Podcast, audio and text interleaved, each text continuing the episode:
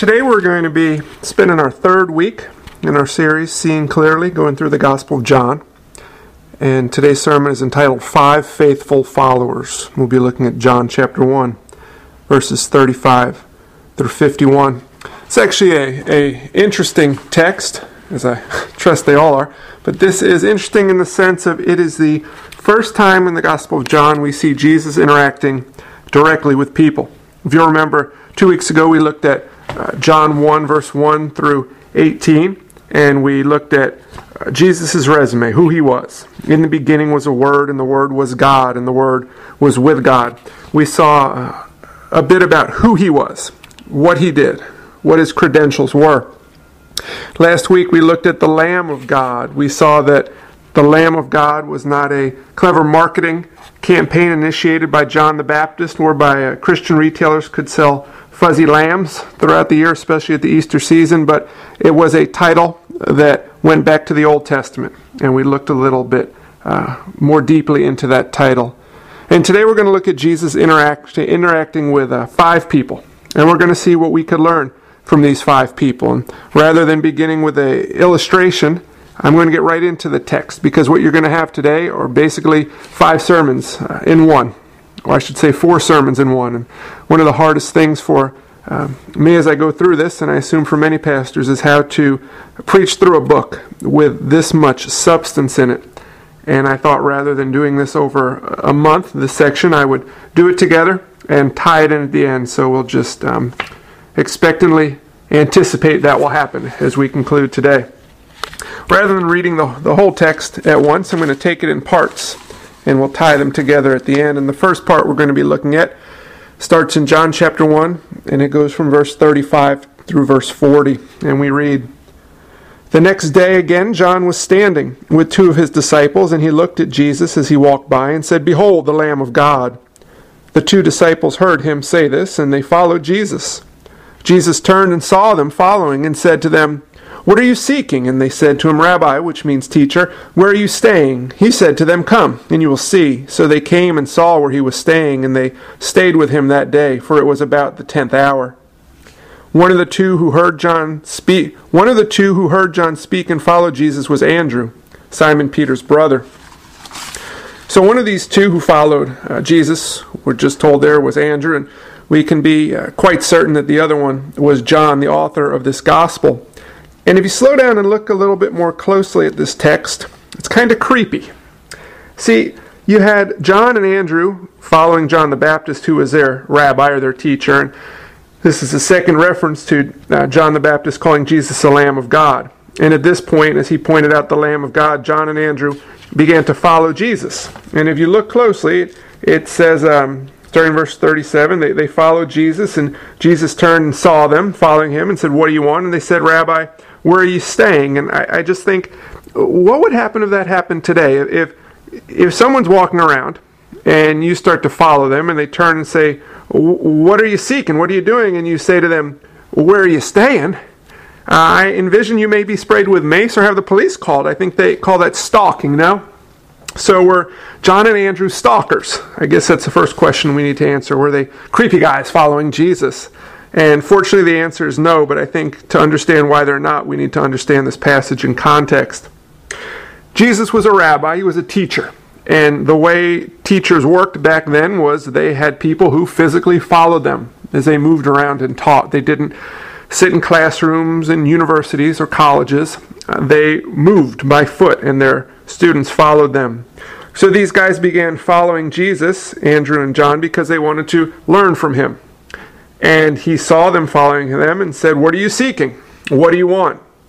And they said to him, Rabbi, where are you staying? Because they wanted to know physically where he would be present so they could come to him and, and learn from him and be his students and, and call him as they did here, Rabbi. And Jesus interestingly turns to them and says, Come and you will see. So they came and saw where he was staying, and they stayed with him that day, for it was about the tenth hour. That is an incredibly significant thing. Jesus invited them to his place to stay with him, to eat with him. And in that culture, in that culture even today, the idea of being invited into one's place, into, into one's home, to, to eat with them, to spend time with them, is an incredibly significant gesture. It's a gesture uh, of extreme friendship. It is something you do only to those who you really want to get to know and to spend time with. You and I live in a culture where we eat with anybody. If they want to buy you a meal, you'll, you'll pretty much eat with anyone you can find, but, but we tend to socially get to know people through food and, and, just it's an activity we do. If you're going to spend time with friends in the evening you typically go out to dinner. If you're meeting a friend you typically meet over food and we have lots of different people even into our homes. But in this culture especially and in this time in particular this was an extreme gesture. And jesus was saying to them not just well you can follow me around and learn from me. He was saying I want you to become my friends. I want you to get to know me intimately and deeply. I want you to spend time with me, and I invite you to come and dine with me, to eat with me, to spend the day with me. A couple things there. First of all, Jesus does the same for us. He invites us to spend time with him. Jesus is a real person who we can get to know, who we can build a personal relationship with, as Andrew and John did. He invites us to spend time with him, and it's a very interesting little thing when you think about it. Actually, it's an interesting grand thing. Are any of you busy people? Do any of you have a lot to do during the day? Do you ever feel overwhelmed by the tasks you must accomplish? Do you feel busier than God? Remember, Jesus is God in the flesh. And could you imagine if Jesus had a PR guy following him around and Jesus sees these two following him and says, what are you seeking? And they answer, and all of a sudden, Jesus' PR guy grabs his arm and says, Hey, hey, Jesus, listen, we got a lot to do. You got some miracles to perform. We got to get you ready for the Gethsemane garden prayer thing. We got to get you ready for your death, burial, resurrection, and all that. You got healings to do, demons to move out, people to teach, places to go, temples to cleanse. You're a busy man. We got three years to pull this off. We don't have time to spend with these two, two John the Baptist lovers. But that's not what Jesus does. Jesus takes the rest of the day to spend time and get to know two guys, or I should say, to let two guys get to know him. Sometimes we think God doesn't have time for us. Sometimes we wonder if God hears our prayers or if He's too busy. Sometimes we don't think that God is overly concerned with a little event in our life. Maybe we, we have a, a difficulty sleeping. We have a child who keeps us up. Maybe we have trouble at work. Maybe we're having trouble finding work. Maybe we have a, a rowdy neighbor. Whatever the problem is, perhaps we can think it's too insignificant for God to spend time on because He has other things like earthquakes and uh, famines and revolutions and, more drastic things. Well, folks, if, if you think that way, you don't know God. Because God is never overwhelmed, God is never too busy, God is everywhere all at once, all knowing and all powerful. God doesn't have a to do list, God has a to done list. God is never too busy to spend time with us. He desires for us to spend time with Him, in fact. In fact, that brings him great joy. And we see that in how Jesus interacts with these two men. There's a little passage in here I don't want you to miss. We're going to spend some time on it in a couple weeks, but it says, it's when Jesus says, What are you seeking? In other words, what do you want?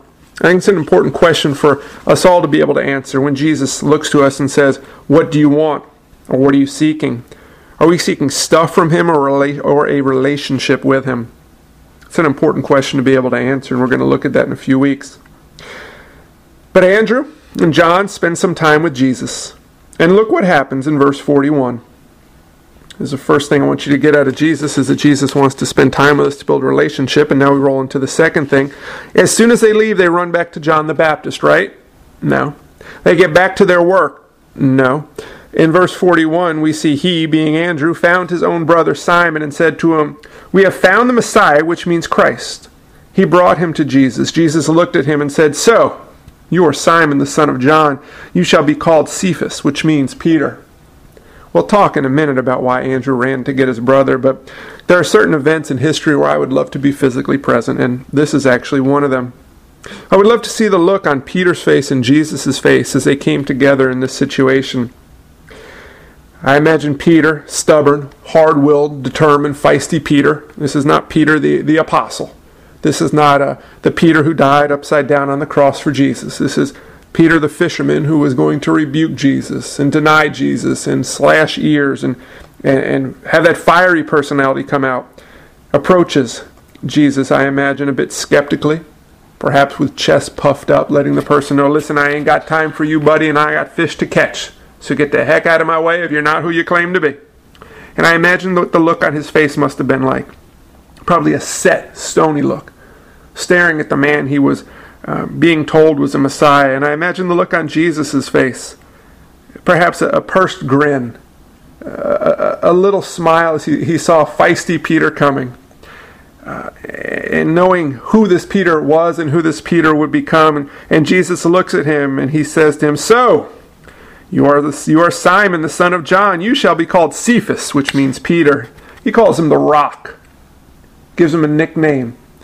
This man was no rock at the time. He was stubborn but not stoic. And the reason Jesus called him the rock was not because he was the rock, but because he would become the rock. Because when Jesus looked at Peter, he saw Peter's full potential. He didn't necessarily stop at the, he didn't, period, stop at the Peter who was. He went on to the Peter who would become. You see, there's the was versus the become version of all of us when we get to know Jesus. Who we are today will be radically different, radically changed from who we will become as we spend time with Jesus and let Him shape us. As Peter knew Jesus more intimately, as he lived a life of obedience more fully, he became the rock. Jesus knew this because Jesus saw with him his full potential. Often we limit ourselves by what we see as our potential rather than trusting God to use us for what He knows to be our true potential that He desires to develop within us. One of the little things I always have a, um, a hard time with are resumes, especially in the context of, of uh, church circles. I've been involved in and a part of uh, many pastoral search um, processes, and, and I always have a hard time with resumes coming in on those. Why? Because I understand why they're needed but it just seems a little bit off if you're going to look for someone who has a resume that tells you their abilities versus seeing a person's potential as God would see them. Imagine if, if uh, Jesus told some people to go ahead and do a search for 12 disciples. Call in the resumes, look for the experience, and pick them out for them. Folks, I know Peter wouldn't have been selected. In fact, I know that if you vet him well, Judas wouldn't have been selected, and I can be quite sure the other ten wouldn't. Perhaps if the church was doing a, I should say the temple, the Jews, were doing a search for the Messiah, they'd call for resumes. And it's quite clear Jesus' resume didn't foot the bill. I think what we need to be careful of is this, folks. We need to not live off a worldly resume mindset. Yes, hopefully God has used us powerfully in the past, but He will use us incredibly more powerfully in the future as we trust Him in ways we can never expect. And you and I need to be encouraged by that. Maybe you feel you're quite average, but you wouldn't voice that out loud. Maybe, in fact, you feel a bit below average. Maybe you feel you're never going to do something substantial to change the world. Well, folks, God can use you mightily. In fact, God will use you mightily, often in the monotony of the day to day tasks, to do something incredible. Not through your power, but through His. Not through your expectations, but through His. Not through your abilities. I'm sorry, not through your um, potential that you see, but the potential He sees in you. So Jesus desires to spend time with us. Jesus sees our full potential. And then in verse 43 and 44, we see something else.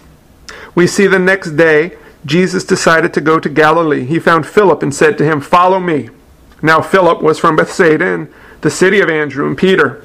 Isn't that a phenomenal situation? Jesus says, Philip, follow me, and Philip follows him. Wow, what a movie that would make. Take about four seconds. Actually, it's an amazingly um, powerful thing when we look at it a little more deeply. You see, Jesus didn't walk by and see Philip and say, Philip, I can use you, but I need you to read the Bible. I need you to go clean up. I need a better beard on you and better clothes. I need you to have a better uh, relational circle, make some more friends. I need you to raise some funds so that you can be freed up to follow me. And when you do all this, call me, Philip, and you can follow me. It's not what Jesus says. He says, Come. You see, Jesus says the same thing to us Come, follow me. He will use us wherever we are, but, but often we say, Well, Jesus, I'm not quite ready. You see, Jesus, I can't obey what you say because I'm not prepared. I know you say go and tell people about you, but I don't know anything. I, I, can't respond to their arguments. I know you say that, that we should read the Bible, but, but it doesn't make sense. I, I'm, I'm not ready to. God, I want you to use me mightily, but, but I'm just not in a position financially to do that yet. I can't free up my time. I can't use my finances as you desire because I have other stuff going on. Well, folks, here's what you need to learn you will never be ready for service if you depend on your abilities. You'll always be ready for service if you depend on His and obey Him.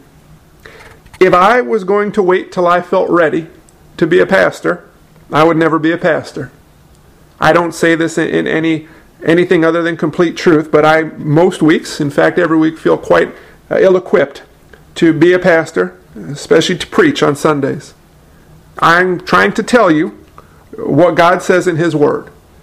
And I am concerned every time I do this that I might misspeak. I would like to have about 70 more years under my belt before a word utters out of my mouth claiming to be um, what God would say, what God would have us do. But I also believe in this, in this uh, humility of inadequacy that I have to lean fully on God. And I know that as I do that, He can and will use me mightily. And the same is true for all of us. It's when we feel puffed up in ourselves that things get dangerous. It's when we lean on ourselves and we look to our own abilities that things get dangerous. And quite frankly, if we wait until we're ready to serve God, we're never going to be serving Him faithfully through His power. And we're never going to feel ready, quite frankly. So, as Jesus calls Philip and Philip follows him, we need to realize that God doesn't call us to clean up, get fixed up, and then follow Him. He calls us to follow Him so He can clean us up and fix us up and prepare Him as we grow to love Him, and as a result of that love, come to obey Him. Notice also that Philip saw two guys with Jesus that he knew. It says Philip was from Bethsaida, the city of Andrew and Peter. And as a little aside, I think you should realize this. As people see us walking with Jesus, it helps them come to follow him at times. As people see us following Jesus and we have credibility, they say, you know what? I know that guy. I trust that guy. That's a true guy. I think I'll take a look at Jesus. We'll go far more deeply into that as we go further on through this gospel, but don't miss that. And now we get to perhaps to my favorite part of this section, verse 45 to 51. And I'll explain in a minute why it's my favorite. But Philip found Nathanael and said to him, We have found him of whom Moses in the law and also in the prophets wrote, Jesus of Nazareth, the son of Joseph. Nathanael said to him, Ha! Can anything good come out of Nazareth? Philip said to him, Come and see. Jesus saw Nathanael coming toward him and said of him, Behold, an Israelite indeed, in whom there is no deceit. Nathanael said to him, How do you know me? Jesus answered him, Before Philip called you, when you were under the fig tree, I saw you. Nathanael answered him, Rabbi, you are the Son of God. You are the King of Israel. Jesus answered him, Because I said to you, I saw you under the fig tree, do you believe? You will see greater things than these. And he said to him, Truly, truly, I say to you, you will see heaven opened and the angels of God ascending and descending on the Son of Man. Why do I love this section, folks? Because Nathaniel and I have a lot in common. Or hopefully I can say, the Nathaniel of this passage and the me of old had a lot in common. Nathaniel was one skeptical dude, and folks, that was my profession of many years. So my expertise was in the field of skepticism, but God was gracious enough to, to open my eyes because He knew my heart as He knew Nathaniel's heart. Let me ask you a question. Why was Nathaniel sitting under a fig tree? Perhaps he was a lazy man. Could you see him eating a pomegranate with his head back on a, a cozy something, cozy rock? sitting in the shade going, Man, it's hot in this desert environment. Thank goodness for pomegranates and shade. I'm not working today. I'm just whistling away in the shade of the fig tree. And you know, Nathaniel had a big gut, and he just kind of sat there and watched people walking by and, and just did a whole lot of nothing. Well, I don't think that was Nathaniel. In fact, I know that wasn't Nathaniel. There's this book out there called the Talmud. I'm sure you guys have all read it. You got it on your shelf, right? The Talmud. It's got to be on the New York Times bestseller list. Well, actually, I'm joking. It's not on the bestseller list. In fact, I wouldn't recommend uh, you can read it, but it's not one you spend too much time with. The Talmud's a collection of rabbinical writings on practical living. It's basically a commentary of rabbis on how to live a life of the law. And one of the things the Talmud did was encourage men to spend some time each day under a large shade tree, reading and meditating on Scripture.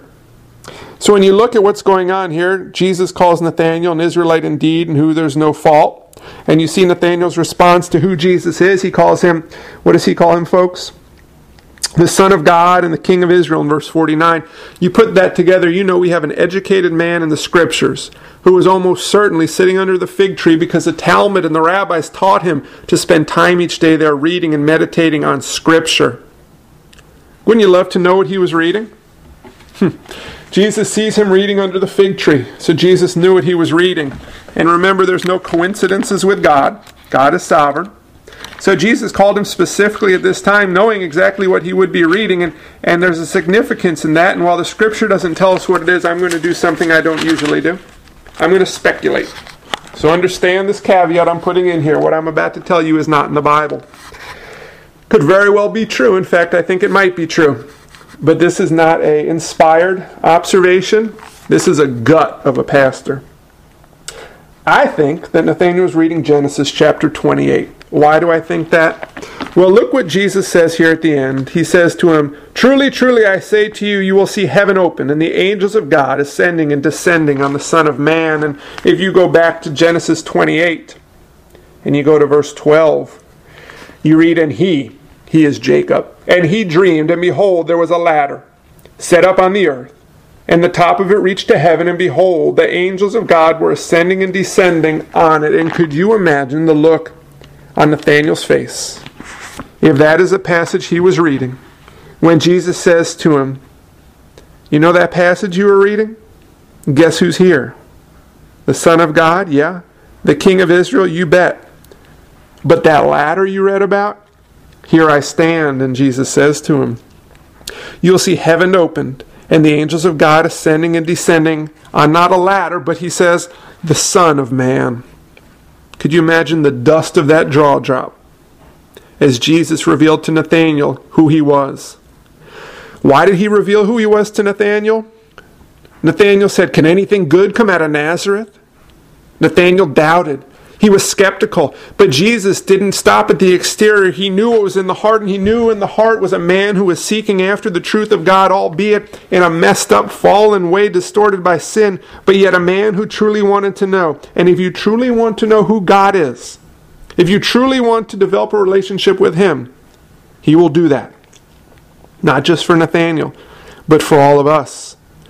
The question we need to ask is Will you let Him tell you what is in your heart? He knows our heart far better than we do, and we need Him to tell us what our heart is, how our heart needs to change, what needs to be revealed, removed, and replaced in our heart.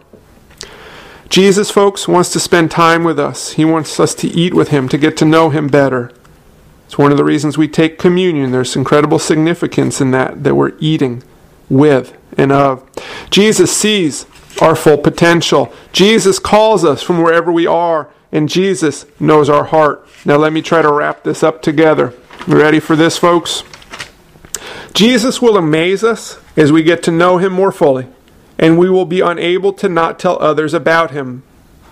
Anyone know how Peter died? I mentioned it a bit ago, but he was crucified upside down on a cross. He faced trials we couldn't fathom, perhaps. He lived a life completely for Christ. And we might say, How could someone do that? How could you die upside down on a cross for Jesus? How could you do these amazing things? How could you preach the, the, the, the things you did as we read through the books of Acts? And I know if you asked Peter this question, he'd look at you quizzically and say, What do you mean, how could I? How could I not? Philip, John, Andrew, Nathaniel, same thing. When you look at the lives of these men, you'd be amazed. And you could say, How could you do such things? And they would say, How could I not? And the same would be for any, true for any person who knew Jesus. And you know why? Because, folks, they were so amazed by him. It stu- everything in such perfect perspective that it wasn't a question of how could they do it, but rather how could they not. Years ago, I was listening to the radio in my first year of seminary, and a man named Alistair Begg, one of my favorite uh, preachers to listen to on the radio, because he has the most beautiful accent, and he's a phenomenal uh, preacher of God's Word and teacher but he has a Scottish accent. And, and Alistair, and I won't do the accent, I can't. But he said, if you're not sharing your faith, you don't have a faith to share. And I was so bothered by this because, folks, I was a Christian. I knew Jesus. I loved Jesus. I had turned my life over to him, and my life was being changed radically. But I wasn't sharing my faith with everyone. In fact, hardly anyone. And it bothered me. How could he say such a thing? And that has stuck in my head for many, many years, and God has used it mightily. And I remember my uh, third year of seminary took an evangelism class, and one of the things you had to do, the half your grade, was you had to go out and tell 10 people about Jesus. And I put this off as long as I could, just like most students there, because it was just so uncomfortable to me. And I remember the first day you go out with a, a mentor in the class, and they would watch you. And I remember sitting in a coffee shop, and you have to see as a, a really you have to do it well. What you do is you wait so there's no one who knows you there. You find a cleared out area of the place with one lone individual. I guess it's kind of like a, how a lion pounces on prey. And then when they're sitting all alone and, you, and you're done being uh, drenched with your sweat and you get your breathing and your pulse to a normal rate, you walk over. And I remember walking up to this first person and, and I could hardly breathe and I was drenched. And, and I said in this beautifully eloquent presentation, um, um, do, do you know who Jesus is? And the person looked at me and said, Yeah, actually, I just graduated from Trinity, which is where I happen to be going to school. And I thought, Oh, excellent. I got one done, and, and there was no, nobody shot at me, no one tried to kill me, no one laughed at me. And, and I talked to this person out of great relief for probably 10 or 15 minutes, and I sat back down with the guy who was to come with me on these 10 things. And I said, All right, one, it's a Christian. He said, No, John, they have to be non Christians. And I thought, Oh no. And I did this 10 times, and it was horrendous. But, folks, I would almost like to take the class over again today. You know why? Because I understand what Alistair Begg was saying, and, and I don't think he said it perfectly, but I understand what he's saying. Our job isn't to drag people to Jesus. Our job isn't to uh, make someone love him. Our job isn't strictly to convince them of the truth. Simple fact of the matter is you can't make somebody a Christian, and that's really good news. But when you see Andrew runs out and tells his brother, and Philip runs out and tells Nathaniel, and look at the examples as we go through the Bible of people who can't help but telling people about Jesus, you'll see the reason is because they loved Jesus and they had been amazed by him and they couldn't help but tell people about Jesus. Jesus says to us, If you love me, you will what? Obey me. He doesn't say, Obey me to show me you love me. He says, If you love me, you'll obey me. And one of the things we do if we're to obey him is to tell people about him. So we tell people about him because we love him more. And as we love him more, and we love him as we spend time with him and get to know him, and the more we do that, the more we will be amazed by him, and we will be unable to not tell people about Jesus. Now, don't misunderstand something I just said. I did not say that we do not have to be prepared to tell people about Jesus and respond to their questions and their arguments against. In fact, in 1 Peter, I remember a passage that says, Always be prepared to give a reason for the hope that is within you. We need to be able to respond to the doubters. We need to be able to give an answer for the hope to the questions that people ask. If someone says to us, How do you know the Bible is the Word of God? the correct answer is not because I saw it on the church website. You see, there are many people who ask questions to reinforce their disbelief, and I think, what if Christians love Jesus enough to obey him and allow him to prepare them so they could respond to that question, and the doubters would know that their doubt was baseless? But yet, there are many others who have serious questions. I want to know God. I want to know if I could know if He's really real. Is the Bible really the Word of God? And, folks, we need to have an answer for that question because Jesus calls us to be prepared for it. And as we love Him and are amazed by Him, we will desire nothing greater than to obey Him. And part of that obedience is time spent in His Word, time spent in prayer and meditation, in which we are to be made ready. Stop and think of this. Look at what God did through these five faithful followers Andrew, John, Peter, Philip, Nathaniel. Here's a little thing that blow your mind if you think about it. Every one of us who loves Jesus could go back in time and trace the lineage of our coming to faith through these five guys. God used these five guys to build the church through his power. What could he do with us, with our church, with us as individuals? I leave you with this question Do you want to find out? Do you want to live a life of mediocrity? Do you want to look at your own expectations? Do you want to spend time with everybody but Jesus? Or do you want to be like these five guys and be amazed and get to know who Jesus really is and see what he can do through you and through us as a church? Here's how you do it if you want to. First one is come and eat with him. How do you do it? How do you begin to build this relationship with Jesus? Not just knowing Him, knowing about Him, but knowing Him, you do what He calls us to. You read the Bible, you meditate on the Bible, you try to memorize His Word. You be a part of a Bible based fellowship where you can be mutually encouraged and encouraging, where you could help be guided through life. You live a life of obedience based on love, and you see God amaze you. You believe that Jesus sees the incredible potential in you, not what you think you can do, but what he knows you will do if you trust and love him. I would love to know what Jesus' nickname is for me. Maybe I don't want to know. But I know it's a nickname that talks about how much more powerfully he can and will use me, the more fully I trust in him, and the same is true for you. Believe Jesus knows what's in your heart. Don't deceive yourselves to think you know yourselves all that well. Let Jesus convict us of what's in our heart. Let Him care for us and shape us and guide us because His desire is to prosper us and to use us mightily. So, folks, what's it going to be? Will you let Jesus amaze you? Will you add your name to the roster of these five faithful followers? Will you allow yourself to be amazed by him, to spend time with him, to be used by him, and look back one day and people say to you, How did you do it? How did you live that way? How could you turn your whole life over to Christ? And you could look at them and say, How could I not? I have been amazed time and time again by this man named Jesus, who I have gotten to know so personally that he genuinely is my best friend and also Lord and Savior. Folks, that's an amazing thing. We're one chapter into the Gospel of John. We got about 20 to go. And I truly am convinced that as we go through this, if we are open to God, to listening to God, to trusting God, to obeying God, to loving God, that He will amaze us as we go through this book and in the years ahead and use us in ways we cannot even imagine if only we will let Him and trust Him and love Him. Let's pray. Father, I thank you for your word.